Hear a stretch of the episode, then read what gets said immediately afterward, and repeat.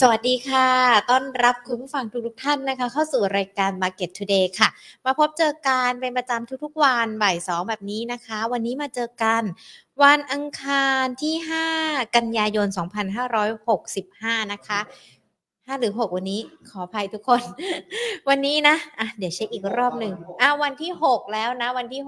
อ้โหเวลาเดินไปไวมากไวจนงงเลยเมื่อกี้นี้ก็พูดวันผิดกันด้วยนะแต่เดือนถูกนะกันยายนกันแล้วนะคะและที่สำคัญวันนี้มาเจอกันในจังหวะระยะเวลาที่ดีด้วยตลาดหุ้นมีการปรับตัวเพิ่มขึ้นตามในเรื่องของทิศทางในหุ้นของกลุ่มพลังงานด้วยนะคะเดี๋ยวมาไล่เรียงในประเด็นนี้กันแต่ก่อนที่จะไปพูดคุยกันนะคะกับนักวิเคราะห์หรือว่าแม้แต่ไล่เรียงประเด็นต่างๆนะเดี๋ยวเรามา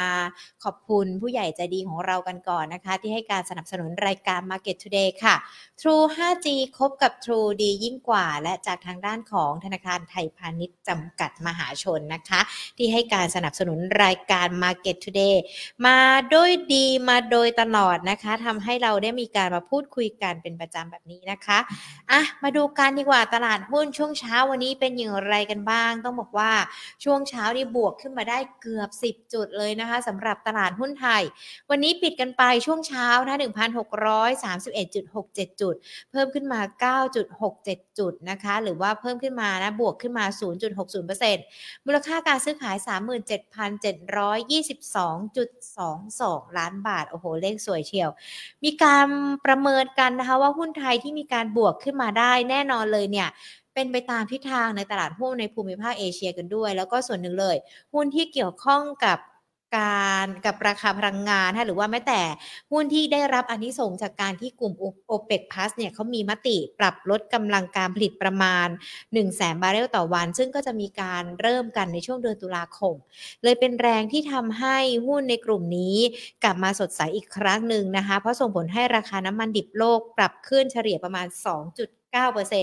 เป็นผลดีต่อหุ้นในกลุ่มพลังงานแล้วก็พยุงเซ็ตในช่วงสั้นด้วยซึ่งถ้าเรามาดูกันเนี่ย5อันดับหลักทรัพย์ที่มีการซื้อขายกันที่นำมาฝากกันกราฟโรงไฟฟ้าก็มีการปรับเพิ่มขึ้นมาได้นะคะ3.75 บาทบ้านปูถ่านหินปรับเพิ่มขึ้นมา20 สตางค์นะคะหรือว่าประมาณสัก 1.40% SCB ย่อลงไป EA มีการปรับบวกขึ้นมาเช่นเดียวกันนะคะขณะที่หุ้นในตัวอื่นหรือว่ากลุ่มอื่นก็มีการเปลี่ยนแปลงการยังสผ.เนี่ยบวกขึ้นมา 0.30% นะคะและทางด้านของอินทัชแอดวานซ์วันนี้ก็ปรับบวกขึ้นมาได้ซึ่งถ้าเรามาดูกันนะคะวันนี้ทีม G ก็บวกขึ้นมาอีก1ตัวนะคะค่อนข้างที่จะโดดเด่นทีเดียว 21.43% หรือว่ามีมูลค่าการซื้อขายช่วงเช้าเนี่ย708ล้านบาทบวกขึ้นมาได้ปิดที่ราคาในช่วงเช้าประมาณ 6.80 บาทนะคะมาดูกันตัวแปรสำคัญที่วันนี้อาจจะทำให้ในเรื่องของหุ้นปรับตัวดีขึ้นหรือว่าเซ็ตถูกประคับประคองนะคะจากราคาน้ำมันที่มีการปรับเพิ่มขึ้นน้ำมันดิบเวสเท็กซัสต้องบอกว่าปรับเพิ่มขึ้นมานะคะ 2% กว่าๆในช่วงเช้าวันนี้เลยหลังจากที่กลุ่มประเทศผู้ส่งออกน้ำมันหรือว่า OPEC แล้วก็ชาติพันธมิตรหรือว่า OPEC Plus ประกาศนะคะปรับลดกำลังการผลิตในการประชุมกันด้วยนะคะซึ่งก็จะมีการปรับลดกำลังการผลิต 100,000 บาร์เรลต่อวันในช่วงเดือนตุลาคมเป็นการปรับลดกำลังการผลิตครั้งแรกในรอบกว่า1ปีเพื่อพยุงราคาน้ำมันในตลาดโลกกันด้วยนะคะและในขณะเดียวกันเนี่ยก็เลยทำให้ทิศทางราคาน้ำมันมีการปรับเพิ่มขึ้นด้วยเป็นราคาน้ำมันในตลาดโลกเนาะส่วน OPEC Plus เขาบอกว่าจะมีการจัดประชุมครั้งต่อไปในวันที่5 ตุลาคมเพื่อกำหนดนโยบายการผลิตสำหรับเดือนพฤศจิกายนด้วยตอนนี้อาจจะต้องดูเขาเรียกว่าอะไรเป็นเดือนต่อเดือนนะสำหรับในเรื่องของทิศทางราคาน้ำมันแต่ว่าแน่นอนถ้าเรามาติดตามการตอนนี้เราก็จะเห็นละพอมันมีการเขาเรียกว่าใกล้หน้าหนาวขึ้นลดกำลังการผลิตขึ้นราคาน้ำมันราคาพลังงานที่มีการปรับเพิ่มขึ้นวันนี้ถ้าเรามาดูกันมีการแชร์ข้อมูลกันนะคะว่าตอนนี้ค่าไฟในยุโรปเนี่ยมีการปรับเพิ่มขึ้นแล้วนะสมมุติตอนนี้บ้านเราเนี่ยเสียค่าไฟ 20,000 บาท ในเดือนหน้ามันจะปรับขึ้นเป็น 200,000 บาทเลยนะสำหรับในค่าไฟที่ยุโรปมันก็ถือว่าเป็นแรงกดดันกันด้วยทั้งในเรื่องของค่าไฟราคาพลังงานแล้วก็เงินเฟ้อซึ่งมันก็จะมีผลต่อในเรื่องของภาพรวมของเศรษฐกิจของยุโรปกันด้วยนะคะแต่ว่าขณะเดียวกันแน่นอนอย่างที่เกริ่นกันไปว่าวันนี้เซ็ตมีการปรับตัวดีขึ้นได้อะเพราะว่าหุ้นในกลุ่มของพลังงานที่มีการปรับตัวดีขึ้นด้วยแล้วก็เข้ามาพยุงตลาดกันด้วยดังนั้นเองทิศทางจะเป็นอย่างไรนะคะสำหรับหุ้นที่เราจะพูดคุยกันทั้งในกลุ่มพลังงานโรงไฟฟ้าหรือว่าแม้แต่ภาพรวมต่างๆในตลาดหุ้นไทยนะคะวันนี้พูดคุยกันนะคะกับคุณอาศิษฐ์ พมรานนท์ค่ะผู้อำนวยการอาวุโสฝ่ายวิเคราะห์หลักทรัพย์จากบริษัทหลักทรัพย์ UOB Kay Hian ประเทศไทยจำกัดมหาชนค่ะสวัสดีค่ะคุณอาศิษฐ์ค่ะโอเคครับสวัสดีครับคุณอาศิษฐ์ค่ะวันนี้อาจจะเป็นจังหวะแล้วก็เป็นโอกาสที่ดีด้วยนะคะที่เราได้มาคุยกันในวันที่ในเรื่องของหุ้นหรือว่าแม้แต่ทิศทางราคาน้ำมันมีการปรับเพิ่มขึ้นนะคะหลังจากที่ OPEC Plus เขาบอกว่าเขาจะลดกำลังการผลิตด้วยนะถือว่าเป็นการลดครั้งแรกในรอบกว่า1ปีด้วยมองประเมินสถานการณ์ตรงนี้ยังไงเหรอคะคุณอาศิษฐ์โอเคครับก็ตอนนี้ทุกคนจับตาดูที่สถานการณ์พลังงานนะครับโดยเฉพาะตัวราคาน้ำมันนะครับในมุมมองของเรานะครับเราคิดว่ายังไงซะเนี่ยยิ่งเข้าใกล้ช่วงหน้าหนาวเนี่ยราคาพลังงานเนี่ยก็จะปรับตัวเพิ่มขึ้นนะครับอันนี้เนี่ยส่วนหนึ่งนะครับ เราจะเห็นเลยว่าประเด็นหลักๆเนี่ยก็คือความขัดแย้งในยุโรปวันนี้เนี่ยยุโรปเนี่ยจะเป็นภูมิภาคที่ต้องเรียกว่าตลาดทั้งโลกเนี่ยจับตาดูนะครับซึ่งตอนนี้เนี่ยในช่วง 2-3 วันที่ผ่านมาเนี่ยรัสเซียเขาก็บอกแล้วเนี่ยว่าเขาจะประกาศตัดแก๊สคือต้องบอกว่ามันมีการชัตดาวน์ของในตัวท่อ Nord Stream นะครับซึ่งเป็นการชัตดาวน์ไม่มีกำหนดในขณะเดียวกันเนี่ยเราก็เห็นแอคชั่นของทางตะวันออกกลางเนี่ยก็คือคัดกำลังการผลิตครั้งแรก 100,000 บาร์เรลอย่างที่บอกไว้ตะกี้ก็คือคัดครั้งแรกในรอบ1 ปีด้วยซ้ำไปนะครับเพราะฉะนั้นเนี่ยหลังจากนี้ไปเนี่ยเรามองว่าราคาน้ำมันจะยังไงเนี่ยก็คงจะเป็นช่วงขาขึ้นในช่วงปลายปีเพราะว่ามันกำลังจะเข้าใกล้สู่ฤดูหนาวในยุโรปแล้วนะครับเราก็มองว่าอย่างBrentเองเนี่ยก็มีโอกาสที่จะปรับขึ้นไปเซ็ตประมาณสัก$100อันนี้เนี่ยคงไม่ได้ยากมากนะเพราะว่าอีก$5ก็จะ$100แล้วนะครับก็น่าจะไปอยู่มัน100-110เนี่ยน่าจะเป็นไปได้นะครับในช่วงหน้าหนาวนี้นะครับค่ะแล้วถ้าเรามองกันความต่อเนื่องหรือว่าแม้แต่ความเป็นไปได้ที่เขาจะมีการลดกำลังการผลิตยังคงมีไหมคะเพราะเห็นทางด้านของ OPEC Plus เขาก็ส่งสัญญาณเหมือนกันนะว่าในช่วงตุลาคมเนี่ยก็จะมีการประชุมเพื่อประเมินสถานการณ์ในช่วงเดือนพฤศจิกายนกันอีกอะค่ะจริงๆเนี่ยมันก็มีโอกาสเป็นไปได้นะครับแต่อย่างในมุมมองของเราเนี่ยเราก็มองว่าวันนี้เขาเริ่มทยอยปรับลดลงแล้วซึ่งจริงๆเนี่ยเขาบอกว่าเพื่อรักษาเสถียรภาพของราคาหลังจากที่ราคาน้ำมันเนี่ยมันลดลงมาตั้งแต่เดือน6เนี่ยจากประมาณสัก$120เนี่ยปัจจุบันก็อยู่ต่ำกว่า100แล้วเพราะฉะนั้นเนี่ยก็ส่วนตัวนะครับก็มองว่าไอการที่ OPEC เนี่ยจะปรับลดลงอีกครั้งเนี่ยก็ไม่แปลกหรืออาจจะเป็นการเวทแอนด์ซีไปในระยะเวลาหนึ่งก็ได้ครับค่ะแล้วยุโรปจะมีปัญหาเพิ่มมากยิ่งขึ้นด้วยไหมคะเพราะว่าถ้าเราดูกันตอนนี้ดูเหมือนเขาได้รับปัจจัยลบหลากหลายด้านเลยนะคะคุณอาศิษฐ์สำหรับยุโรปพลังงานก็แพงราคาน้ำมันอีกแล้วถ้าติดตามข่าวกันเนี่ยค่าไฟเขาก็ค่อนข้างที่จะมีการปรับเพิ่มขึ้นด้วยนะคะก็อย่างที่บอกครับยุโรปตอนนี้เนี่ยต้องบอกว่าเป็นประเทศที่เริ่มน่าสงสารมากเพราะว่าจริงๆแล้วเนี่ยก็มันคือประเด็นหลักๆเลยเนี่ยเขาเรียกความขัดแย้งก็คือ geopolitical rift ของระหว่างรัสเซียกับทางฝั่งยุโรปเองนะครับซึ่งตรงนี้เองอ่ะมันก็เลยผลักดันให้เขาเรียกว่าทะเลาะกันไปทะเลาะกันมาฝั่งยุโรปวันนั้นเนี่ยก็บอกว่ามีการแคปราคาน้ำมันใช่ไหมครับจากรัสเซียฝั่งรัสเซียเองเนี่ยก็โต้ตอบก็บอกว่าเฮ้ยยังไงซะก็มีก็บอกว่ามีmaintenance ชัตดาวน์ก็แล้วกันมีชัตดาวน์ของตัว Nord Stream แบบแล้วก็ดันเป็นชัตดาวน์ไม่มีกำหนดด้วยจะด้วยสาเหตุอะไรก็ตามแต่เพราะฉะนั้นเนี่ยผมมองว่ายังไงนะถ้าเกิดเกมเนี้ยรัสเซียยังสามารถรักษาความได้เปรียบไว้เพราะว่ายิ่งเขาชัตดาวน์ยิ่งเข้าใกล้ฤดูหนาวเนี่ยราคาพลังงานเนี่ยก็สูงขึ้นฝั่งยุโรปเนี่ยเขาก็ต้องเตรียมตั้งรับเต็มที่ปัจจุบันเนี่ยเราดูเนี่ยตัวสต็อกตัวทั้งแก๊สทั้งพลังงานของเขาเนี่ยเขาเรียกว่าอยู่ในระดับสูงสุดในรอบปีแหละเตรียมรับหน้าหนาวเต็มที่เลยเพราะฉะนั้นเนี่ยเป็นหน้าหนาวเนี่ยมันหนาวมากกว่าที่เราคิดไว้เนี่ยมันก็มีโอกาสนะครับที่พลังงานเนี่ยจะขาดแคลนในยุโรปได้ครับค่ะซึ่งล่าสุดทางด้านของสำนักข่าวอินเตอร์เฟกเขาก็มีการรายงานกันด้วยนะคะว่ารัสเซียเนี่ยเขาย้ำเลยนะว่าจะระงับการส่งก๊าซให้ยุโรปจนกว่าชาติตะวันตกจะยกเลิกการคว่ำบาตรซึ่งดูเหมือนว่าในเรื่องของท่าทีตรงนี้มันก็ยิ่งร้อนแรงแล้วก็ระอุขึ้นเรื่อยๆเลยนะคะใช่ครับก็ต้องบอกว่าถ้าเกิดเป็นรัสเซียเองเนี่ยทางฝั่งรัสเซียเองเขาก็รอจังหวะนี้มาสักพักนึงหลังจากที่พ พอมันตีกันไปตีกันมาเนี่ยในช่วงซัมเมอร์เนี่ยมันก็เริ่มนิ่งๆไปช่วงนี้มันเป็นดูร้อนในยุโรปอยู่นะครับแล้วก็กำลังจะเข้าใกล้ฤดูใบไม้ร่วงแหละแล้วก็เดี๋ยวกำลังจะเข้าใกล้ฤดูหนาวผมคิดว่ารัสเซียเนี่ยเขาเล็งจังหวะนี้อยู่เหมือนกันค่ะก็ยังคงต้องติดตามกันต่อไปนะคะสำหรับในเรื่องของทิศทางต่างๆที่เกิดขึ้นหรือว่าแม้แต่ในเรื่องของปัญหาภูมิรัฐศาสตร์ที่เกิดขึ้นกันด้วยทีนี้ค่ะคุณอาสินค้าหลายๆคนเนี่ยจะชอบมีคำถามเกิดขึ้นนะว่าพอทิศทางราคาน้ำมันต่างประเทศในตลาดโลกมันมีการปรับเพิ่มขึ้นมันส่งสะท้อนมายังในเรื่องของภาพรวมราคาของบ้านเรามากน้อยยังไงกันบ้างไหมคะก็ที่แน่ๆเนี่ยเราก็อาจจะเห็นเงินเฟ้อปรับตัวต้องบอกว่ารอบที่แล้วเนี่ยเมื่อวานก็ประกาศเงินเฟ้อไปก็อยู่ที่ประมาณสัก 7% นะครับ7.9% ซึ่งจริงๆเนี่ยก็ต้องบอกว่าใกล้เคียงกับที่ตลาดเขาคาดไว้นะครับถ้าเกิดมาดู core inflation เนี่ยก็อยู่ราวๆสักประมาณสัก 3% ก็ซอฟต์ลงนิดนึงนะครับเพียงแต่ว่าในช่วงนี้เนี่ยต้องบอกว่าสิ่งที่มันซอฟต์ลงก็คือเราเห็นว่าราคาน้ำมันมันลดลงแต่ว่าโหมดอื่นๆเนี่ยที่มันไม่รวมน้ำมันเนี่ยมันก็ยัง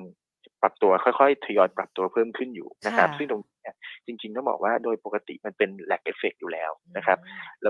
สังเกตง่ายๆเลยก็คือว่าถ้าเกิดเรามองไปรอบตัวราคาอาหารราคาค่าขนส่งสาธารณะหรืออะไรก็ตามแต่เนี่ยมันค่อยๆปรับตัวเพิ่มขึ้นแล้วอันนี้มันเป็น lag effect อยู่เพราะฉะนั้นเนี่ยถ้าเกิดเขาตัดถ้าเกิดราคาน้ำมันเนี่ยมันปรับขึ้นใหม่ๆเนี่ยเราก็อาจจะเห็นราคาตัวเงินเฟ้อเนี่ยก็คงไม่ได้ลดลงเยอะมากนะครับอาจจะค่อยๆแบบถ้าเกิดมองควอเตอร์เนี่ยในช่วงปลายปีก็น่าจับตาดูอยู่นะครับจับตาดูอยู่นี่คือแสดงว่ายังมีความกังวลในเรื่องนี้อยู่ถูกต้องไหมคะใช่ครับค่ะแสดงว่าตอนนี้เองปัจจัยต่างๆที่เกิดขึ้นทั้งในเรื่องของเงินเฟ้อที่เรารอดูอยู่หรือว่าแม้แต่ทิศทางราคาน้ำมันราคาพลังงานที่มันมีผลต่อเนื่องมายังจากต่างประเทศมันก็ยังคงเป็นแรงกดดันต่อภาพรวมของตลาดหุ้นไทยมันยังคงมีปัจจัยอื่นที่นักลงทุนต้องจับตาด้วยไหมคะคุณอาศิจริงๆแล้วเนี่ยผมอยากให้จับตาดูในช่วงนี้นะครับถ้าเกิดเป็นช่วงเดือนกันยายนเนี่ยก็คือฝั่งยุโรปกับตัวราคาพลังงานเป็นหลักอันนี้เนี่ยผมคิดว่าตลาดเนี่ยก็คงโฟกัสที่ตรงนี้นะครับส่วนโอกาสที่เฟดจะขึ้นดอกเบี้ยเนี่ยเราก็ estimate ว่ายังไงไซเคิลก็คงขึ้นดอกเบี้ยประมาณสัก 0.5% ปลายเดือนนี้แล้วก็อีก2ครั้งเนี่ยก็อาจจะขึ้นครั้งละ 0.25% นะครับในอีก2ครั้งก่อนสิ้นปีนี้นะครับแต่อันเนี้ยผมก็คิดว่าตลาดเนี่ยเขาก็ expect ไปพอสมควรแล้วนะครับอีกอันนึงเนี่ยก็เห็นว่าริสของฝั่งยุโรปเนี่ยถ้าเกิดเรามาดูเนี่ยในส่วนตัวเครดิตริสของฝั่งยุโรปเนี่ยก็ปรับตัวเพิ่มขึ้นอย่างต่อเนื่องผมคิดว่ามันน่าจะเป็นประเด็นในส่วนตัวปัจจัยต่างประเทศนะครับที่จะมีผลกับบ้านเรามากกว่าส่วนตลาดเราเองเนี่ยช่วงเดือนกันยายนเนี่ยถ้าเกิดเรามาดูในช่วงสัก 3-4 ปีที่ผ่านมาเนี่ยมันเป็นช่วงที่ตลาดค่อนข้างจะซบอยู่แล้วนะครับถ้าเกิดดูใน performance ของตัวเซ็นดิ้งเด็กในช่วงเดือนกันยาตั้งแต่ปี 2018-19 เป็นต้นมาเนี่ยเรียกว่าทุกเดือนกันยาเนี่ยลบประมาณสัก 1-2% นะครับค่ะภาพรวมในช่วงที่เหลือของปีนี้ล่ะคะคุณอาศิษฐ์ประเมินเกี่ยวกับตลาดหุ้นบ้านเรายังไงกันบ้างคะยังมีโอกาสมีจังหวะที่นักลงทุนจะเข้าไปเก็บได้จังหวะโอกาสที่ตลาดหุ้นจะกลับมายืนเหนือจุดที่เราเคยคาดการณ์กันไว้ยังได้อยู่ใช่ไหมคะจริงๆเนี่ยโดยส่วนตัวถ้าเกิดเราดูนะครับในช่วงเดือนกันยายนจะเป็นช่วงเดือนที่เซ็นดิ้งเด็กปรับตัวลดลงแต่ว่าตุลาพฤศจิกาธันวาเนี่ย3เดือนข้างหน้าเนี่ยช่วงที่3เดือนข้างหลัง3เดือนหน้าเนี่ยเป็นช่วงที่เซ็นดิ้งเด็กเนี่ยเริ่มมีการรีบาวเพราะฉะนั้นเนี่ยเราคิดว่าอาจจะเป็นจังหวะในการเข้าเก็บหุ้นในหลายๆเซกเตอร์หลายๆตัวนะครับโดยเฉพาะตัวพลังงานนะครับต้องบอกว่าพลังงานเนี่ยก็จะเป็นตัวหนึ่งที่อาจจะพยุงตลาดได้นะครับยิ่งโดยเฉพาะตัว upstream นะครับไม่ว่าจะเป็น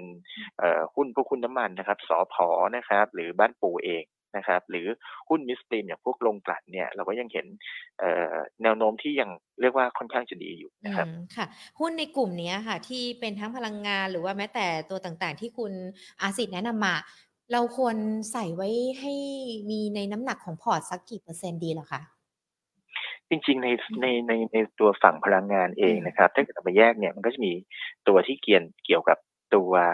พลังงานแล้วอีกส่วนหนึ่งเนี่ยก็คือตัวโรงไฟฟ้านะครับแล้วก็อีกส่วนหนึ่งก็คือตัวปิโตรเคมีในส่วนตัวปิโตรเคมีเนี่ยเรายังให้น้ำหนักที่ต่ำกว่าตลาดอยู่นะครับจริงๆ3เซกเตอร์นี้รวมกันมาประมาณสัก 25% ของเซตอินเด็กซ์ของพอร์ตนะครับแล้วก็ว่าควรจะเมนเทนไว้อยู่ที่ประมาณสัก 25% เพียงแต่ว่าเราควรจะปรับไอ้มิกซ์ข้างในของมันนะครับอย่างเราก็ไปบูเอต ในส่วนตัว upstream เยอะหน่อยนะครับแล้วก็ไปลงใน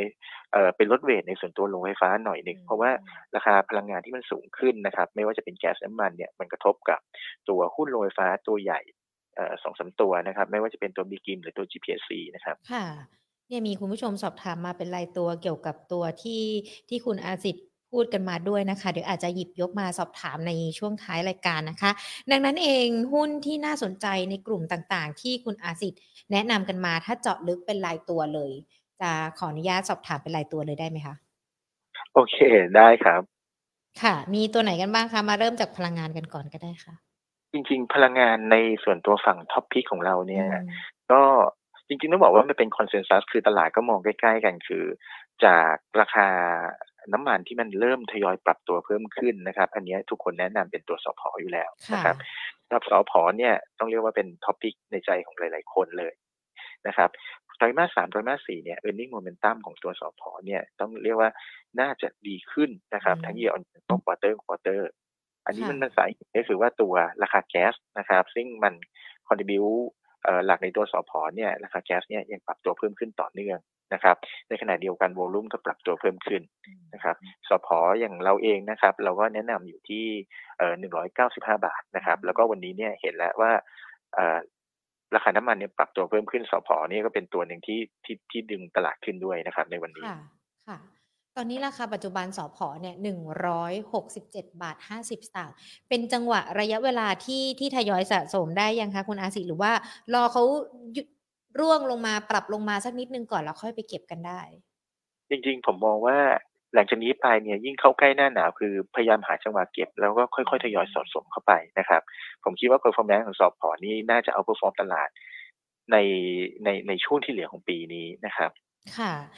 นอกจากตัวสผ.แล้วมีตัวอื่นด้วยไหมคะก็จะมีอีกตัวหนึ่งเนี่ยก็จะเป็นบ้านปูนะครับสำหรับบ้านปูเองนะครับเราก็ยังมองราคาถ่านหินในปัจจุบันนี้ก็ประมาณสัก$400นะครับราคาแก๊สนะครับเพราะว่าบ้านปูเนี่ยก็มีตัว operation ของแก๊สในอเมริกานะครับราคาแก๊สกับราคาถ่านขึ้นนะครับตัวธุรกิจโรงไฟฟ้าของเขาเนี่ยก็ไม่แย่นะครับเพราะว่าหงสาเนี่ยมันมี maintenance shutdown ในช่วงไตรมาส 2นะครับเพราะฉะนั้นเนี่ยไตรมาส 3เนี่ยพอมันไม่มี maintenance แล้วเนี่ยทุกอย่างกลับมาเป็นปกติและช่วย contribute มากขึ้นนะครับ earning ของตัวบ้านปูเนี่ยก็ต้องบอกว่าน่าจะดีขึ้นทั้ง year on year แล้วก็ quarter on quarter ในช่วงไตรมาส 3นะครับแล้วก็ expect อยู่ที่ประมาณสัก 2-30,000 ล้านบาทเนี่ยมีโอกาสเป็นไปได้นะครับ hedging loss ของเขาก็น้อยลงด้วยนะครับก็อีกเรื่องนึงเนี่ยก็คือตัวบ้านปูบอลแลนด์นะครับวันนี้ก็ตัววาสีเนี่ยก็น่าจะเป็นวันที่เทรดวันสุดท้ายแล้วนะครับค่ะตัวบ้านปูนี่เรามองราคาเป้าหมายไว้ยังไงเหรอคะคุณอาศิตัวบ้านปูนะครับเราให้ทาร์เก็ตอยู่ที่16.50 บาทนะครับก็วันนี้ก็น่าจะมีอัพไซด์อยู่ราวๆสัก 15% ค่ะนะครับตอนนี้14.50 บาทแล้วก็แนวโน้มดูมันจะขึ้นเรื่อยๆคือใครที่มีอยู่ก็ยิ้มแหละสำหรับตัวนี้แต่ถ้าไม่มีอยู่ก็ทยอยสะสมได้ใช่ไหมคะ16 บาทใช่ครับค่ะก็เป็น2ตัวนะคะมีทั้งตัวบ้านปูแล้วก็มีตัวสผ.แล้วยังคงมีตัวอื่นด้วยไหมคะเพราะว่าหุ้นในกลุ่มนี้มันมีค่อนข้างที่จะเยอะทีเดียวนะคะสำหรับที่จะเป็นทางเลือกให้กับนักลงทุนได้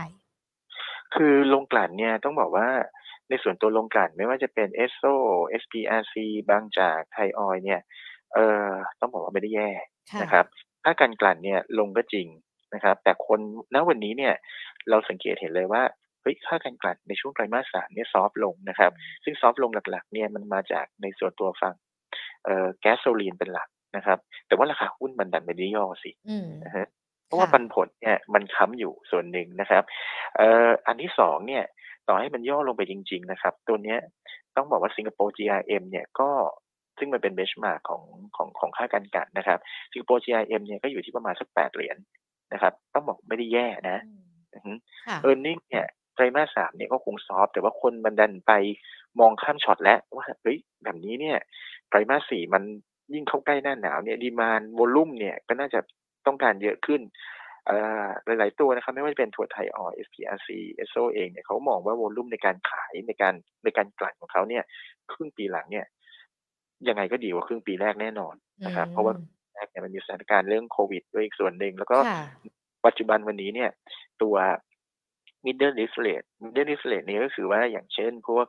ตัวดีเซลนะครับหรือพวก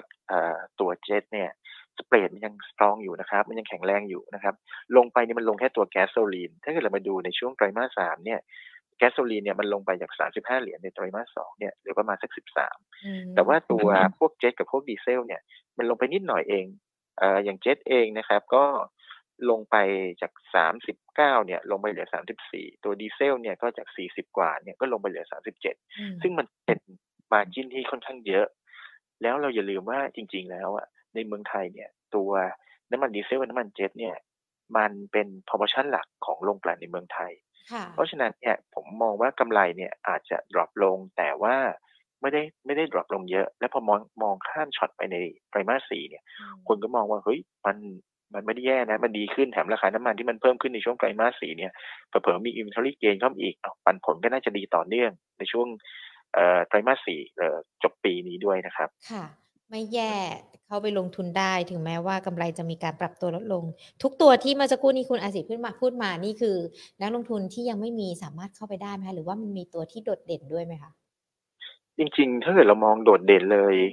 แล้วก็มีอัพไซด์เนี่ยเราก็ยังมองเป็นตัว SPRC อยู่นะครับเพราะว่า SPRC เนี่ยแก๊สโซลีนลดลงก็จริงเพียงแต่ว่าตัว utilization rate ของเขาเนี่ยพอมาในช่วงไตรมาส2นี่มันอยู่แค่ประมาณสัก 89-90 แต่ว่าไตรมาส3ไตรมาส4เนี่ยน่าจะปรับขึ้นมาเป็น 100% แล้วนะครับตัวที่บอกว่าตัวเจทกับดีเซลก็ดีด้วยนะครับแล้วเขาก็มีเงินสดเหลือพอประกาศจ่ายปันผลออกมาโอ้โหทุกคนก็เซอร์ไพรส์เหมือนกันว่าเพิ่งจ่ายไปหยกๆเนี่ยประมาณสัก96สตางค์ยูนี่ก็ 7-8% เลยนะครับค่ะ SPRC ถ้าเปิดกราฟดูเนี่ยราคาปัจจุบัน12.60 บาทคุณอาศิษฐ์มองแนวโน้มการเติบโตของราคาเขาเป้าหมายยังไงกันบ้างแล้วในช่วงจังหวะนี้ราคาที่อาจจะมีการย่อลงมาเล็กน้อยนี่ก็คือทยอยสะสมได้เลยใช่ไหมใช่ครับมองครับไปในปีหน้าเนี่ยเรามองว่า earning ของตัว SPRC เนี่ยก็คงไม่ได้แย่นะครับภายใต้ assumption ของตัว UOB เนี่ยราคาน้ำมันอาจจะลงบ้างนะครับแต่ว่าค่ากันกาดเนี่ยยังคงดีอยู่นะครับแล้วก็12.60 บาทเนี่ยถ้าเกิดเทียบกับปันผลในปีหน้าที่อาจจะจ่ายสักประมาณสักเกือบบาทนึงเนี่ยผมก็ถือว่า dividend yield เนี่ยยังดีอยู่นะครับค่ะแสดงว่าหุ้นที่เกี่ยวข้องกับทั้งพลังงานโรงไฟฟ้า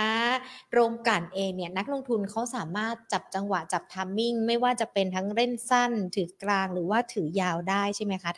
ถ้ามันถูกจังหวะถูกที่ถูกเวลาถูกตัวค่ะคุณอาศิษฐ์ใช่ครับก็อาจจะมีคอนเซิร์นนิดนึงคือในส่วนตัวฝั่งปิโตรเคมีนะครับแม้ว่าบางตัวอย่าง GC หรือตัวปูนเนี่ยทางฝั่ง GC เองเนี่ยฝั่งลงกลั่นเขาดีแต่ว่าตัวซัพพลายของปิโตรเคมีเนี่ยในช่วงปีหน้าเนี่ยมันไหลเข้ามาเยอะมากนะครับเพราะฉะนั้นเซกเตอร์นี้เนี่ยอาจจะเป็นคอนเซิร์นอยู่นิดนึงก็จะมีตัว IVL ที่ยังพอมีเอาลุกอยู่ที่ต้องเรียกว่าเอาลุกค่อนข้างดีอยู่ในช่วงไตรมาส3ไตรมาส4นะครับแล้วก็ปีหน้าอันนี้คือตัวปิโตรเคมนะครับถ้าเกิดตัว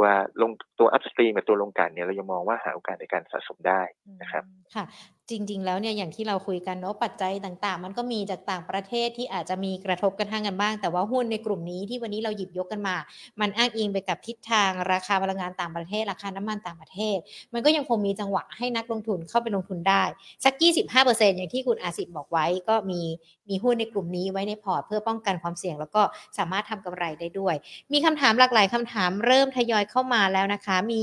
คำถามนี้ค่อนข้างที่จะน่าสนใจทีเดียวเดี๋ยวคุณอาศิษฐ์ลองดูนะว่าตอบได้ไหมคุณเนทภูนะคะบอกว่าค่าไฟขึ้นบ้านเราก็ค่าไฟขึ้นเช่นเดียวกันมันมีผลต่อกำไรของบริษัทจดทะเบียนหรือว่าหุ้นที่เกี่ยวข้องกับในเรื่องของค่าไฟด้วยไหมคะจริงๆแล้วต้องบอกว่าค่าไฟที่ปรับเพิ่มขึ้นเนี่ยรอบนี้เราก็ปรับเพิ่มขึ้นอีกประมาณสัก60สตางค์คือ FT เนี่ยมันปรับเพิ่มขึ้นน้อยมากก็คือประมาณสัก 20% นะครับคราวนี้ต้องบอกว่าพอร์ชั่นในการใช้ไฟของคอร์ปอเรทในเมืองไทยเนี่ยสัดส่วนไฟตรงนี้มันไม่ได้เป็นสัดส่วนที่เยอะมากนะครับเพราะฉะนั้นต้นทุนของเขาเพิ่มขึ้นก็จริงแต่ว่าผมมองว่ามันก็ไม่ได้ significant มากมายในตัว earning นะครับค่ะก็อาจจะไม่มีผลเท่าไหร่นักสำหรับในเรื่องของการลงทุนเพราะว่าจริงๆแล้วกำไรของบจ.มันดูได้หลายเรื่องแล้วว่ามันอาจจะมีตัวแปรหลายตัวเข้ามาทำให้กำไรมันเพิ่มขึ้นหรือว่าลดลงก็ได้ใช่ครับค่ะตอบคำถามของคุณเดดพูกันไปแล้วนะคะคุณมาสอนบอกว่าอยากให้คุณอาศิษฐ์ช่วยดูโรงไฟฟ้าทางเลือกสักนิดนึงดีกว่ามองยังไงกันบ้างคะสำหรับกลุ่มนี้หรือว่าแม้แต่ตัวของ ACE เองนะคะโอเคครับในส่วนตัวโรงไฟฟ้าเองต้องบอกว่า ภาพนะครับภาพเนี่ยโรงไฟฟ้ามันมีหลายประเภทนะครับภาพเนี่ยพวก SPP เนี่ยก็ต้องบอกว่ามันยังไม่ได้ชัดเจนมากนัก SPP เนี่ยก็คือเป็นโรงไฟฟ้าที่เป็นโรงไฟฟ้าขนาด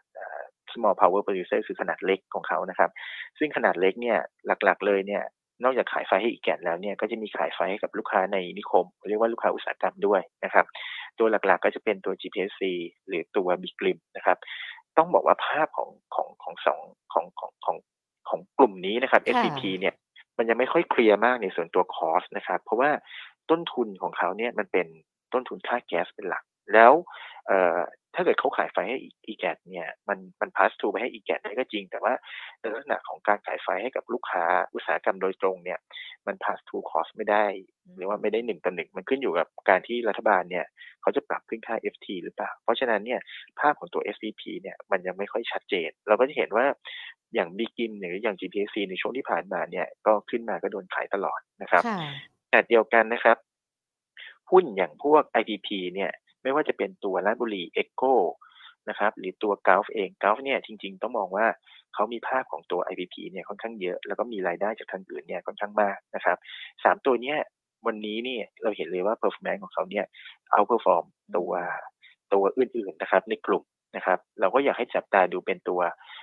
IPP นะครับส่วน VSPP นี่ต้องบอกว่าเป็นคนที่ได้อานิสงส์นะครับจากการที่เขาปรับรัฐบาลเนี่ยปรับขึ้นค่า FT อีกประมาณสัก60สตางค์รอบนี้ก็เรียกว่าตั้งแต่ต้นปีที่ผ่านมาเนี่ยปรับตัวเพิ่มขึ้นเกือบบาทแล้วนะครับตรงนี้เองถามว่าเขาได้ประโยชน์อะไรเนื่องจากว่าตัว VSPP ส่วนมากเนี่ยเป็นกลุ่มพลังงานทดแทนนะครับแล้วก็หลายๆตัวเนี่ยยังมีแอดเดอร์อยู่นะครับไม่ว่าจะเป็นตัว EA เองนะครับ BCBG เองนะครับพอเป็นแบบนี้ปุ๊บเนี่ยการปรับขึ้นค่า FT มันเลยส่งผลให้กำไรในกลุ่มเนี้ยได้อันนี้ส่งปรับตัวเพิ่มขึ้นดีขึ้นด้วยนะครับแม้ว่ามันพอชั่นจะไม่ได้เยอะมากแต่ว่าเราก็จะเห็นว่าตลาดเนี่ยมันกลับมามองตัว VSVP มากขึ้นในช่วงนี้นะครับ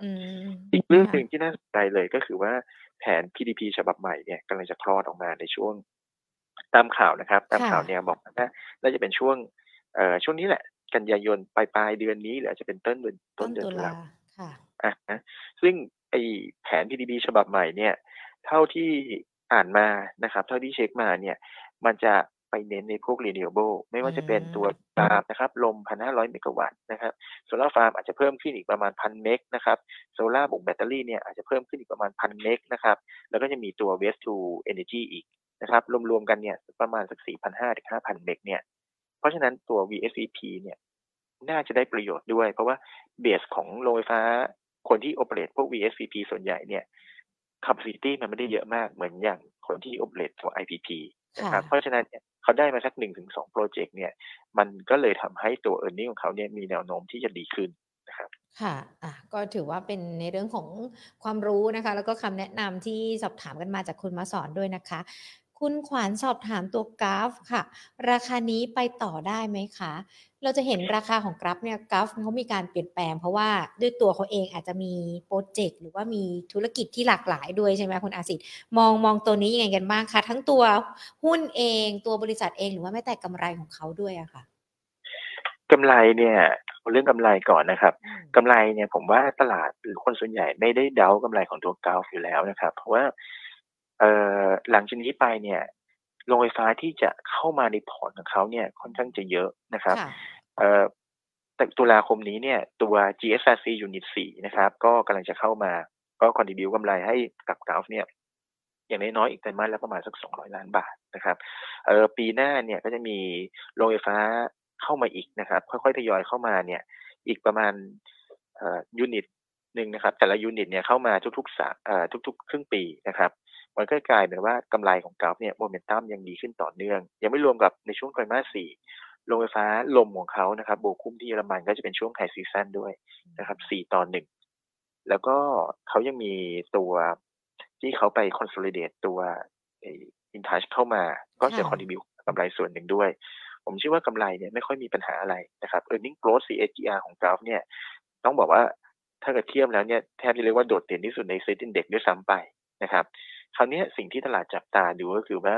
รอบล่าสุดเนี่ยเขาขายตัวโรงไฟฟ้าโบคุ้มที่เยอรมนีไปหรือว่าขายไปครึ่งหนึ่งก็แล้วกันนะครับได้เงินมาอีกประมาณสัก 10,000 กว่าล้านบาท10,000 กว่าล้านบาทเนี่ยเราจะเห็นว่ากราฟเนี่ยคงจะมีการ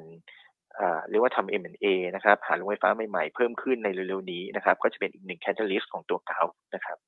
ค่ะราคานี้ไปต่อได้ไหมคะหรือราคาตอนนี้54.75 บาทมันแพงไปหรือยังคะคุณอาสิบในมุมมองของเรานะครับวันนี้นิวไฮไปเรียบร้อยแล้วนั่นน่ะสิ ดูทุกอย่างมันไฮขึ้นหมดเลยนะ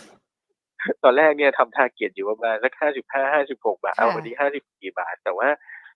ผมมองอย่างนี้ดีกว่ามองว่าวันนี้เนี่ยคอนเซนซัสทาร์เก็ตก็อยู่ที่ราวๆนี้แหละประมาณ 50-60 กว่าบาทแต่ว่าเราอย่าลืมว่าถ้าเกิดเขามี M&A มาเพราะว่าเขามีบัดเจ็ตที่จะลงทุนได้อีกเป็นแสนล้านเนี่ยมันก็จะช่วยต่อยอดกำไรของเขาได้มากขึ้นนะครับค่ะถ้าแนะนำนักลงทุนล่ะคะถ้าอยากจะเก็บหรือว่ารอก่อนหรือรอสถานการณ์นิ่งกว่านี้ราคาลงมาก่อนค่อยเก็บได้สำหรับทางเราเองนะครับเราก็มองว่าหาจังหวะเก็บนะครับสำหรับตัวกราฟนะครับหรือถ้าเกิดใครมีอยู่แล้วถือไปนะครับกราฟนี่เป็นหุ้นที่ถือยาวๆมาเรียกว่าต้องบอกว่าจริงๆมันเป็นลูกรักของนักวิเคราะห์กับทุกคนได้ซ้ำไปค่ะลูกรักไม่ทำให้ผิดหวังใช่ครับค่ะได้ค่ะสำหรับตัวกราฟนะคะคุณขวัญที่สอบถามกันมานะคุณ WVW อยากจะให้คุณอาสิทธิ์ช่วยเลือกให้หน่อยระหว่างตัว GC กับ IVL ตัวไหนน่าสนใจกว่ากันยากไหมคะอันนี้ไม่ยากครับถ้าเกิด GC กับ IVL เนี่ยต้องบอกเลยว่าในมุมของเรานะครับUOB Kay Hian เองเนี่ยมอง IVL เนี่ยเป็นท็อปเป็นหนึ่งในท็อปพิกในตัวเป็ดตัวเข็มส่วน GC เนี่ยเราแค่ถือนะครับสาเหตุหลักๆเลย earning ของ IVL ณปัจจุบันเนี่ยมันปรับฐานขึ้นใหม่แล้วแต่ก่อนเนี่ยถ้าเกิดเราไปดู earning ย้อนหลังในช่วงสัก 2-3 ปีที่ผ่านมาเนี่ยIVL เนี่ยทำไตรมาสนึงประมาณสัก 3-4,000 ล้าน 5,000 ล้านได้ก็ถือว่าหรูแล้วแต่ว่าไตรมาส1ไตรมาส2ปีนี้เนี่ยเขาทำ earning ปีนึงประมาณ10,000 ล้านควอเตอร์นึงนะครับประมาณสัก10,000 ล้านได้ควอเตอร์3ต้องบอกว่าไม่ได้แย่มากนะครับตัว Pet Spread ในช่วงไตรมาส3ยังปรับตัวขึ้นต่อเนื่องจากไตรมาส2นะครับแล้วก็ตัวโปรเจกต์ที่เขาไป acquire มาอย่างลงไฟไออย่างโทษนะครับอย่างโรงงานที่ชื่อว่า Oxiteno นะครับ Oxiteno เนี่ยก็ contribute เข้ามาในช่วงไตรมาส2แล้วก็ไตรมาส3เนี่ยเราก็มองว่าน่าจะดีขึ้นแล้วก็อาจจะมีรายการพิเศษการที่เขาไปเข้าซื้อมาแล้วก็มันอาจจะเป็นเขาเรียกว่าเกณฑ์ออมบาเกณฑ์นะครับก็คือกำไรจากการเข้าซื้อเนี่ยบันทึกเข้ามาในช่วงไตรมาส3ด้วยนะครับส่วนตัว GC เองนะครับ GC เองเนี่ยเรามองว่าสิ่งที่น่าคอนเซิร์นของตัว GC ก็คือว่าปีหน้าเนี่ยตัวซัพพลายนะครับ HDPE กับตัว PP เนี่ยมันไหลเข้ามาค่อนข้างเยอะนะครับเพราะฉะนั้น GC IRPC เองเนี่ยต้องบอกว่าปีหน้าเนี่ยยังมีคอนเซิร์นอยู่นะครับเราก็2ตัวเนี้ยเราแนะนำแค่ถือนะครับส่วนตัว IVL ให้ทาร์เก็ตอยู่ที่65 บาทครับอันนี้ IVL นี่ถือว่าเป็นลูกหลักนักวิเคราะห์เหมือนกันด้วยป่ะคะจริงๆ IVL ต้องบอกว่าหลายๆโบรกนี่ก็เชียร์เหมือนกันนะครับสำหรับเราก็เราก็ยังค่อนข้างจะpositive นะครับสำหรับหุ้นตัวนี้นะครับอีกอย่างนึงเนี่ยเราจะเห็นเลยว่าถ้าเกิดเราไปดูนะครับอย่างเราเองเราทำกำไรในช่วงปีนี้กับปีหน้าเนี่ยตกมา EPS เนี่ยประมาณสัก7 บาทวันนี้ราคา IVL อยู่ที่ประมาณสัก40 กว่าบาทเนี่ยก็ถือหุ้น PE ประมาณสัก6 เท่านะถูกทีเดียวนะครับค่อนข้างถูกทีเดียวดาวไซด์เนี่ยผมคิดว่าค่อนข้างจะลิมิตแล้วเพียงแต่ว่าเฮ้ยคนก็ถามมาว่าอ้าวแล้วทำไมในช่วงที่ผ่านมาราคามันลงคนก็ไปมองว่าโอ้ earning ในช่วงไตรมาส2เนี่ยมันพีคไปแล้วนะไตรมาส3ก็คงซอฟต์ลงนะครับแต่ว่าเราเชื่อว่าตลาดมันค่อนข้างจะ price in ประเด็นนี้ไปพอสมควรเพราะว่ามันลงมาจาก51-52 บาทเนี่ยปัจจุบันหรืออยู่ที่ประมาณสัก40-42 บาทอ่ะเรียกว่าลงมาประมาณสักเกือบ 20% นะค่ะก็ถือว่าถามถูกคำถามเนาะแล้วก็ถูกคนด้วยนะคุณอาสิทธิ์อธิบายเห็นภาพชัดเจนเลยนะคะคุณ WVW เนาะที่ถามตัว GC กับ IVL มานะคะคุณอาทิตย์ CKP ครึ่งปีหลังมุมมองดีไหมคะตัวนี้ CK Power ต้องบอกออกตัวก่อนนะครับว่าตัว CKP เนี่ยเราไม่ได้ cover แต่ว่าเลขที่ชัดเจนแน่นอนเนี่ย CKP กับ BCBG เนี่ยภาพมันคล้ายๆกันก็คือว่าproportion หลักของเขาเนี่ยเป็นโรงไฟฟ้าพลังน้ำเป็นเขื่อนที่ลาวนะครับ CKP ก็คือตัวชัยบุรีนะครับตัว BCBG เนี่ยก็คือตัวน้ำสาร 3A 3B นะครับซึ่งไฮซีซั่นเราเห็นแล้วว่าโอ้วันนี้เนี่ยฝนตกแทบจะเรียกว่าทุกวันเลย นะครับมรสุมเข้าตลอดเพราะฉะนั้นเนี่ยระดับน้ำโฟลว์น้ำเนี่ยไม่น่าแย่นะครับยิ่งอย่างจีนเองเนี่ยเขามีการปล่อยน้ำออกมาเพราะฉะนั้นเราเองนะครับเชื่อว่ากำไรในช่วงไตรมาส3ของทั้ง2ตัวเนี่ย CKP กับ BCBG เนี่ยจะเป็นพีคนะครับในช่วงไตรมาส3อย่าง CKP เองเนี่ยเราเห็นคอนเซนแซสเนี่ยทำอยู่ที่ประมาณสัก 1,200-1,300 ล้านบาทนะครับจากทั้งเรียกว่า earnings ไตรมาส3เนี่ยไตรมาสเดียวเนี่ยครึ่งหนึ่งของที่ตลาดเนี่ยประมาณการไว้ด้วยซ้ำไปเราก็คิดว่าในเมื่อกำไรอาจจะเป็นเรคคอร์ดไฮในหลายควอเตอร์เลยเพราะฉะนั้นเนี่ยราคาหุ้นเนี่ยน่าจะมีอัพไซด์อยู่นะครับ BCPG นี่ก็เช่นเดียวกันครับผมค่ะคุณอิทธินะคะสอบถาม BCP แนวรับมองยังไงคะถ้าอยากจะถึงปีหน้าจริงๆตัวนี้ BCP เราอาจจะไม่ค่อยได้มีการพูดถึงเขาหรือเปล่าแต่พอดูกราฟแล้วก็พุ่งขึ้นเหมือนกันนะคุณอาสิทธิ์ก็ BCP เนี่ยบางจากนะครับก็สองสามประเด็นนะครับประเด็นแรกกลั่นอย่างที่ตะกี้เราพูดไปแล้วว่าโรงกลั่นเนี่ยเราโอเคค่อนข้างจะโอเคกับเซกเตอร์นี้นะครับกลุ่มนี้นะครับ BCP เนี่ยเป็นโรงกลั่นที่เรียกว่ามี proportion ของตัวน้ำมันดีเซลกับน้ำมันเจ็ทเนี่ยค่อนข้างเยอะนะครับเยอะที่สุดในถ้าพี่ว่าเยอะที่สุดในกลุ่มโรงกลั่นเลยด้วยซ้ำไปนะครับอยู่ที่ประมาณสัก40กว่า50เกือบ 50% นะครับเพราะฉะนั้นโรงกลั่นของเขาเนี่ยไม่มีปัญหาคราวนี้เนี่ยอีกส่วนหนึ่งที่เราน่าจะเห็นได้ดีขึ้นก็คือส่วนฝั่งตัว marketing นะครับธุรกิจตลาดของเขา marketing margin เนี่ยในช่วงไตรมาส3เนี่ยไม่ได้แย่เพราะว่าราคาน้ำมันมันเป็นขาลงนะครับอีกเรื่องหนึ่งเนี่ยก็คือว่า upside นะครับ BCP เนี่ยถือ BCBG ซึ่ง BCBG เนี่ยปัจจุบันเนี่ยเขากำเงินไว้เรียกว่าเป็นเกือบแสนล้านบาทเนี่ยสำหรับการทำ M&A ในถ้าเกิดตามสิ่งที่ management ไกด์ไว้เนี่ยก็คือว่าเขาน่าจะจบ M&A deal ซึ่งน่าจะเป็น deal ที่ใหญ่พอสมควรนะครับในช่วงประมาณสักปลายปีของปีนี้นะครับเพราะฉะนั้น catalyst เนี่ยเราก็ยังเห็นเป็นบวกอยู่นะครับค่ะถ้าจะถือถึงปีหน้านี่ได้ใช่ไหมคะได้ครับแนวรับเรามองกันไว้ยังไงกันบ้างคะรับต้านสำหรับตัวนี้เลยโอ้โหถ้าเกิดมองแนวรับที่ประมาณสัก33 บาทเนี่ย32-33 บาทนะครับส่วนแนวต้านเนี่ยถ้าเกิดเบรกตรงนี้ไปได้ก็อาจจะเห็น37 บาทนะครับค่ะได้ค่ะสำหรับตัว BCP นะคะที่คุณอิทธิสอบถามมาคุณจีรกิจนะคะ EA มองยังไงบ้างคะสำหรับครึ่งปีหลังต้องบอกว่าอันนี้ออกตัวอีกเรื่องนึงก็คือ EA เนี่ยเราไม่ได้ cover นะครับเพียงแต่ว่าเรื่องสตอรี่นี่คล้ายๆกันก็คือโซล่าในช่วงครึ่งปีหลังเนี่ยเรามองว่าไม่ได้แย่นะครับฟาร์มในช่วงครึ่งปีหลังไตรมาส3ไตรมาส4ทุกคนก็รู้อยู่แล้วว่าไตรมาส3ไตรมาส4เนี่ยเป็นไตรมาสที่ค่อนข้างจะโอเคกับวินฟาร์มนะครับส่วนที่เหลือเนี่ยก็คือเป็นโปรเจกต์ของเขาในการทำแบตเตอรี่ซึ่งตอนนี้ตีมันมาแล้วนะครับเราเห็นคนที่ทำตัวรถไฟฟ้าเนี่ยอย่าง BYD เนี่ยก็ประกาศลงทุนในเมืองไทยแล้วนะครับเพราะฉะนั้นเนี่ยเราก็จะมองว่า EA เนี่ยก็เป็นอีกหุ้นอีกตัวหนึ่งที่ค่อนข้างดีนะครับแล้วก็ที่เรากล่าวไปตะกี้ก็คือว่ายิ่งเขามีการปรับขึ้นค่า FT เนี่ยด้วยความที่ EA เนี่ยโรงไฟฟ้าของเขาเนี่ยก็จะเป็น adder ด้วยเพียงแต่ว่าของเขาเป็น adder ที่6 บาทนะครับแต่ว่าการปรับค่า FT เนี่ยก็จะได้อานิสงส์ดีกับตัว EA ด้วยนะครับค่ะก็เป็นคำถามที่สอบถามกันมาจากทางด้านของYouTube นะคะขอดูทางด้านของ Facebook นิดนึงนะคะคุณอาร์ติว่าภูก็ยังคงสอบถามตัว Big Game แน่นอนน่าจะมีอยู่ในพอร์ตกันแหละสำหรับตัวนี้นะคะแนวโน้มในช่วงที่เหลือของปีจะเป็นยังไงต่อเนื่องไปถึงปีหน้าราคาเป้าหมายแนวรับแนวต้านสำหรับบีกริมค่ะคุณอาสิทธิ์ตัวบีกริมนะครับภาพเนี่ยต้องบอกว่าฝั่งที่มันไม่เคลียร์เนี่ยก็คือฝั่งออสนะครับเพราะว่าวันนี้เราเห็นแล้วว่าราคาน้ำมันเนี่ยมันปรับเพิ่มขึ้นราคาแก๊สเนี่ยยังวิ่งขึ้นต่อเนื่องนะครับคอสเนี่ยไม่เคลียร์แต่ว่าสิ่งที่เราเห็นอีกเรื่องนึงเนี่ยก็คือว่าตัวเรเวนิวของเขาเนี่ยครับตัวรายได้ของเขาเนี่ยมันได้อานิสงส์ดีจากการที่เขาปรับขึ้นจากการที่รัฐบาลเนี่ยปรับขึ้นค่า FT เพราะฉะนั้นเนี่ยฝั่ง revenue ของเขาเนี่ยดีขึ้นในภาพรวมก็แล้วกันต้องบอกว่าไตรมาสแรกเนี่ยมันคือจุดต่ำสุดแล้วของบิ๊กลิปนะครับไตรมาส3เนี่ยเราเองเนี่ยก็คิดว่าฟื้นตัวจากไตรมาส2นะครับเพียงแต่ว่าระดับโมเมนตัมในการฟื้นตัวเนี่ยต้องถามว่ามันกลับไปสู่สุขภาพดีปกติหรือยังก็ต้องบอกว่าจากคนที่มันฟื้นจาก ICUฟื้นขึ้นมาเป็นลักษณะว่าโอเคก็ยังอยู่ในโรงพยาบาลอยู่นะยังแอดมิดอยู่นะยังสามารถวิ่งได้อยู่นะสิ่งที่ตลาดจะกังวลเนี่ยก็คือ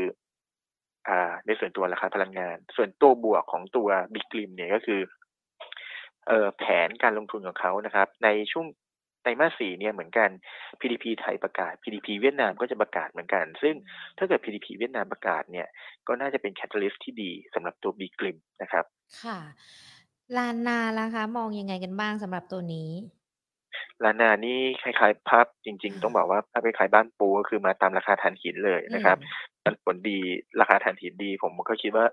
ลานาเนี่ยจะดีด้วยนะครับถ้าเกิดดูกราฟก็เห็นว่าโอ้โหก็ปรับตัวเพิ่มขึ้นตลอดก็เป็นภูเขาอยู่ ภูเขาสูง 23.40 ในราคาปัจจุบันนี้คุณอาสิทธิ์มองว่ายังไงคะไปต่อได้ไหมหรือว่าจะใช้จังหวะระยะเวลาช่วงนี้เข้าได้ไหมคะเพราะว่าถ้ามันมากับราคาถ่านหินอย่างกับบ้านปูคือจริงๆแล้วเนี่ยถ้าราคาน้ำมันขึ้นเนี่ยราคาถ่านหินไลลี่ว่าราคาแก๊สขึ้นราคาถ่านหินเนี่ยก็ควรจะโดนดึงขึ้นไปด้วยว่าถ่านหินเนี่ยมันเป็นเชื้อเพลิงที่ถูกที่สุดในการผลิตกระแสไฟฟ้านะครับค่าของตัวราคาถ่านหินเนี่ยยังดีอยู่ผมก็เชื่อว่าลานาเนี่ยในคือต้องออกตัวนะครับเราไม่ได้ cover แต่ว่าในมุมมองเนี่ยก็คือว่ายังมีโมเมนตัมที่จะเป็นบวกต่อได้อยู่ครับค่ะก็ตอบคำถามนะคะคนใหญ่ๆยังมีมุมมองเป็นเชิงบวกอยู่นะคะสำหรับตัวลานาคุณปรเมศลาดล่ะคะมองยังไงกันบ้างลาดบุรีนะครับอันนี้ต้องบอกว่าค่อนข้างจะชอบลาดบุรีในส่วนหนึ่งก็คืออย่างแรกนะครับตัวแผนเพิ่มทุนของเขาเนี่ยเคลียร์ไปเรียบร้อยแล้วนะครับตอนนี้เองเนี่ยไตรมาส 3เนี่ยเราเชื่อว่า earning ก็ยังคีปอยู่ที่ประมาณสัก 2,000 กว่าล้านบาทได้นะครับโดยเฉพาะในคือราชบุรีเนี่ยครึ่งหนึ่งของกำไรของเขาเนี่ยมาจากโรงไฟฟ้าหงสาซึ่งไตรมาส 2เนี่ยมันมี maintenance นะครับพอมาไตรมาส 3เนี่ยมันไม่มี maintenance หงสาแล้วแม้ว่าจะเป็นช่วง low season นิดหนึ่งก็ตามแต่ว่าพอหงสามันดีนะครับ earning ก็ยังมาแล้วก็อีกเรื่องนึงเนี่ยก็คือว่าเขาเพิ่งไป acquire ตัว portfolioเข้ามาอีกประมาณสัก 1,500 เมกะวัตต์นะครับแล้วก็ในส่วนตัวโปรเจกต์ใหญ่ของเขาก็คือตัว Python เนี่ยก็น่าจะจบได้ในช่วงประมาณสักไตรมาส 4ของปีนี้นะครับหรือไม่ก็เป็นช่วงไตรมาส 1ของปีหน้าเพราะฉะนั้น earning momentum ของตัวราชบุรีเนี่ยผมเชื่อว่ายังดีอย่างต่อเนื่องนะครับในช่วงไตรมาส 3ไตรมาส 4เราก็ให้ target อยู่ที่ประมาณ 55 บาทนะครับค่ะวันนี้เราเปิดหัวข้อการคัดหุ้นกลุ่มพลังงานโรงไฟฟ้าที่เราคุยกันไปที่คุณอาสิทธิ์แนะนำกันมาตั้งแต่ช่วงต้นรายการที่เราคุยกันคำถามก็เลยจะมาเป็นแนวนี้กันหมดเลยนะทั้งกลุ่มพลังงานทางเลือกโรงไฟฟ้าหรือว่าแม้แต่ในเรื่องของโรงกลั่นที่สอบถามกันมางั้นขอปิดท้ายที่คุณโตเกียวแล้วกันนะคะ BCPG กับ BPP ตัวไหนดีกว่ากันครับ BCPG กับบ้านปูพาวเวอร์ถ้าเกิดในมุมมองเรานะครับเอางี้ BCPG เนี่ยสิ่งที่เราเห็นก็คือว่าราคาหุ้นเนี่ยปรับตัวลดลงมาอย่างต่อเนื่องนะครับจริงเนี่ยสิ่งที่ตลาดคาดหวังในตัว BCPG เนี่ยก็คือโปรเจกต์ที่เขากำลังจะไป M&A มานะครับเขาพูดมาตั้งแต่กลางปีแล้วว่าเขาจะมีโปรเจกต์ที่ไป acquire แต่ว่าโอเคด้วยสาเหตุอะไรก็ไม่รู้แหละสุดท้ายเนี่ยโปรเจกต์มันดีเลย์มาเรื่อยแต่สิ่งหนึ่งซึ่งเราเห็นความชัดเจนนะครับใน analyst meeting รอบล่าสุดเนี่ยก็คือว่า management เนี่ยพยายามจะหาโปรเจกต์ใหม่มา fill up ให้มันโตให้ได้เพราะว่าปีหน้าเนี่ย adder เนี่ยมันก็จะเริ่มลดลงนะครับเขาขายโปรเจกต์ตัวโรงไฟฟ้าพลังงานความร้อนที่พบที่อินโดนีเซียไปตอนช่วงไตรมาสแรกนะครับเก็บเงินไว้ก้อนหนึ่งนะครับตอนนี้กำลังหาโปรเจกต์อยู่ราคาหุ้นก็ปรับตัวลดลงมาแล้วนะครับแถมช่วงไตรมาส 3เนี่ยเป็นตัวไฮซีซั่นของเขาด้วยนะครับอย่างที่บอกไปตะกี้เพราะฉะนั้นเนี่ยเราคิดว่า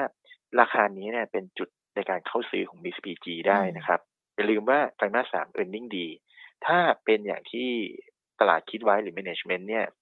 ไกด์ไว้นะครับก็คือว่าเราเห็นโปรเจกต์ M&A ซึ่งเขาเตรียมบัดเจ็ตไว้อีกประมาณสัก 15,000 ล้านบาทที่จะ M&A เข้ามาที่จะไป acquire บริษัทเข้ามาหรือ acquire โรงไฟฟ้าเข้ามาเนี่ยในช่วงไตรมาส 4นะครับแล้วก็น่าจะเป็นหุ้นตัวหนึ่งที่ต้องบอกว่าเป็นบริษัทที่น่าจะได้ประโยชน์จากการที่ประกาศแผน PDP ฉบับใหม่ด้วยเพราะว่าตอนนี้ capacity ที่เขา operate อยู่เนี่ยมันแค่ประมาณสัก360กว่าเมก390เมกเองนะครับเบสของเขาเนี่ยต่ำนะครับในไพป์ไลน์ของเขาเนี่ยมีอีก700เมกแต่รวมๆกัน1,000เมกเนี่ยถือว่าเป็นตัวเลขที่ไม่ได้เยอะมากเพราะฉะนั้นเนี่ยถ้าเกิด PDP ฉบับใหม่ประกาศออกมาเป็นโรงไฟฟ้า renewable ซะเยอะเขามีส่วนเอี่ยวด้วย นะครับได้มากได้น้อยนั่นอีกเรื่องนึงแต่อาจจะทำให้กำไรของเขาเนี่ยเติบโตได้ดีนะครับค่ะคุณอาสิทธิ์คะพอเราคุยกันแน่นอนเวลาที่เราเลือกหุ้นที่เกี่ยวข้องกับทั้งพลังงานโรงไฟฟ้าหรือว่าแม้แต่โรงกลั่นต่างๆที่เราพูดคุยกันเราก็จะเลือกเป็นรายหุ้นมาแล้วเราก็จะดูแนวรับแนวต้านดูสตอรี่ของเรื่องนั้นๆที่มันเกิดขึ้นว่ามันมีผลต่อในเรื่องของตัวหุ้นนั้นยังไงกันบ้างมันควรมีวิธีการมีเทคนิคอะไรเพิ่มเติมไหมคะสำหรับการที่เราจะเลือกหุ้นในกลุ่มนี้ค่ะเพื่อเป็นทางเลือกกับนักลงทุนที่ฟังกันอยู่จริงๆต้องบอกว่า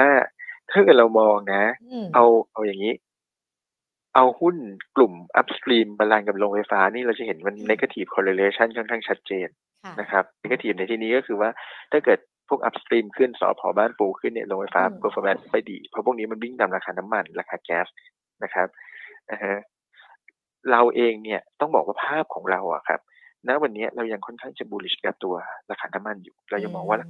คาขึ้นอยู่นะครับแต่เดียวกันเนี่ยโรงไฟฟ้าเองต้องบอกว่าคนที่ได้อานิสงส์จริงๆเนี่ยมันจะกลายเป็น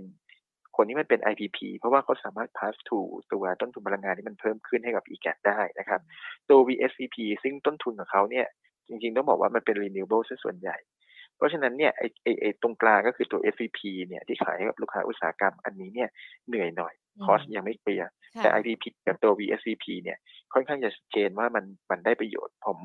โรงไฟฟ้าเนี่ยผมมองว่ามันเป็น selective buy เป็นรายตัวนะครับแต่ว่าถ้าเกิดเป็นตัว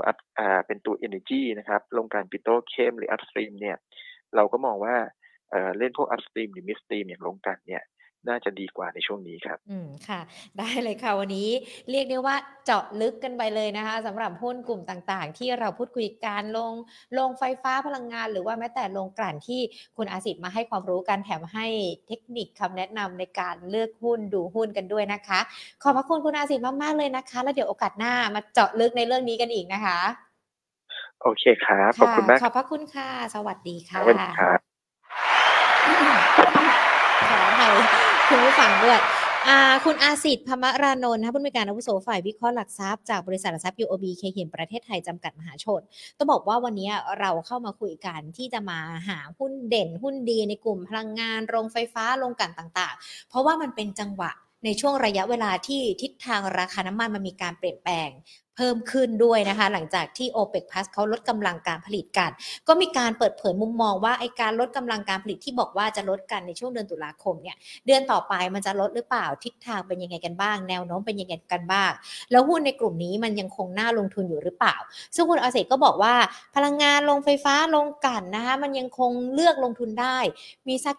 25% ของพอร์ตการลงทุนของเราเนี่ยก็น่าจะช่วยประคับประคองพอร์ตทำให้พอร์ตเติบโตแล้วก็ป้องกันความเสี่ยงได้มีหลากหลายตัวที่แนะนำกันมาในช่วงต้นรายการนะคะอาจจะลองฟังย้อนหลังกันอีกรอบหนึ่งเพราะว่าที่แนะนำกันมาประมาณสัก 2-3 ตัวเนี่ยก็ให้รายละเอียดที่ชัดเจนว่าเป็นตัวไหนบ้างราคาแนวรับเป้าหมายแนวรับแนวต้านเป็นยังไงกันบ้างในช่วงจังหวะระยะเวลานี้3ตัวที่แนะนำกันมามันเข้าไปได้หรือเปล่าอันนี้ก็แนะนำกันมาด้วยนะคะสำหรับในเรื่องของการลงทุนในกลุ่มที่เราพูดคุยกัน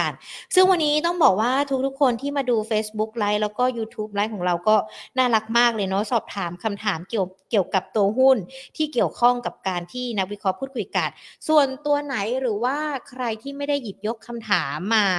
ในวันนี้นะคะเดี๋ยวขออนุญาตนะพรุ่งนี้มาฟังกันอีกรอบนึงแล้วก็ถามตัวที่ท่านสอบถามมาอย่างคุณ I am lucky เนาะ iNet กับ Sika ใช่ไหมที่สอบถามกันมาหรือว่าทางด้านของคุณไพเราะสอบถามตัว THG อ่ะเดี๋ยวพรุ่งนี้มาฟังกันอีกรอบนึงแล้วสอบถามนักวิเคราะห์นะคะวันนี้ขออนุญาตเลยเจาะเป็นในกลุ่มนี้ให้น้ำหนักกับกลุ่มนี้เต็มๆเพราะว่าราคาน้ำมันมันมีผลต่อในเรื่องของการลงทุนของบ้านเรากันด้วยต้องขออภัยด้วยนะคะส่วนคุณผู้ชมคุณเอิร์ธ KTY ที่สอบถามมาใน YouTube ตัว ACE เนี่ยเราก็พูดคุยกันไปตั้งแต่ตอนต้นแล้วมีคำแนะนำกันมาแล้วด้วยเพราะว่า ACE เนี่ยก็มีทางด้านของคุณมาสอนใช่ไหมใช่ที่สอบถามกันมาแล้วก็พูดคุยกันไปเดี๋ยวคุณเอิร์ธลองฟังอีกรอบหนึ่งด้วยนะคะส่วนคุณปิยรสที่สอบถามตัวโรงพยาบาลพระราม 9 หรือเปล่าต้องขออภัยเดี๋ยวพรุ่งนี้มาอีกรอบนึงนะทักทายกันหน่อยดีกว่าสวัสดีทุกท่านเลยนะคะคุณคำพี่สวัสดีค่ะคุณใหญ่ๆคุณอาร์ตนะคะสวัสดีค่ะคุณแอมลัก กี้เลดี้โกนะคะสวัสดีค่ะและสวัสดีทุกๆคนนะคะที่ติดตามกันใน YouTube กันด้วยนะคะอาจารย์วิชัยคุณจีรกิจคุณเดชภูคุณไพเราะคุณมาสอนคุณขวัญ นะคะสวัสดีค่ะคุณ WVW นะสอบถามมา2ตัวนะคะคุณอาทิตย์สวัสดีค่ะคุณอิทธิสวัสดีค่ะคุณจีรกิจนะคะคุณปิยรสคุณถาวรคุณโตเกียวคุณปรเมศคุณเอิร์ธนะอ่ะถ้าพูดผิดขออภัยด้วยนะคะคุณอ๋อยยังคงอยู่คุณแอมลัคกี้เลดี้โกยังอยู่ด้วยขอบคุณมากๆเลยนะคะที่รอฟังกันเดี๋ยวพรุ่งนี้มาอีกรอบนึงนะอ่ะส่วนคุณผู้ชมที่เข้ามาฟังไม่ทันนะว่าแนวโน้มจะเป็นอย่างไรการลงทุนเป็นยังไงกันบ้างกลุ่มพลังงานโรงไฟฟ้าโรงกั่นเนี่ยมันมีอีกแยกย่อยเลยมันมีทั้งพลังงานทางเลือกพลังงานยุคเก่าพลังงานดั้งเดิมพลังงานยุคใหม่มันมีช้อยหลายตัวเลยนะคะให้นักลงทุนน่ะได้เลือกแล้วก็ได้ติดตามกันซึ่งวันนี้คุณอาศิษฐ์ก็มาอธิบายให้เกิดความชัดเจนมากยิ่งขึ้นมองไปถึงแนวโน้มในอนาคตกันเลยว่าหุ้นในกลุ่มนี้เป็นอย่างไรกันบ้างยังคงเติบโตได้และที่สำคัญเหมาะกับนักลงทุนที่เล่นได้ทั้งสั้นกลางยาวแต่ต้องเลือกจังหวะให้ถูกที่เลือกตัวให้ถูกเวลากันด้วยนะคะเราก็จะประสบความสำเร็จกับการเลือกหุ้นในกลุ่มนี้กันด้วยนะดังนั้นเองถ้าไม่อยากจะพลาดในเรื่องของการลงทุนนะคะติดตามรับชมรับฟัง Market Today กันได้ผ่านทาง Facebook แล้วก็ YouTube Money and Banking Channel นะคะใครที่ยังไม่ได้เป็นเพื่อนกัน Subscribe YouTube กันไว้แล้วก็กดไลค์เพจของเรา Money and Banking Channel หรือว่าเป็นเพื่อนกันผ่านช่องทาง LINE นะคะ @markettoday มาแอดไลน์กันเป็นเพื่อนกันก็ได้นะคะทาง LINE ของเราก็จะมีสเปเชียลกันด้วย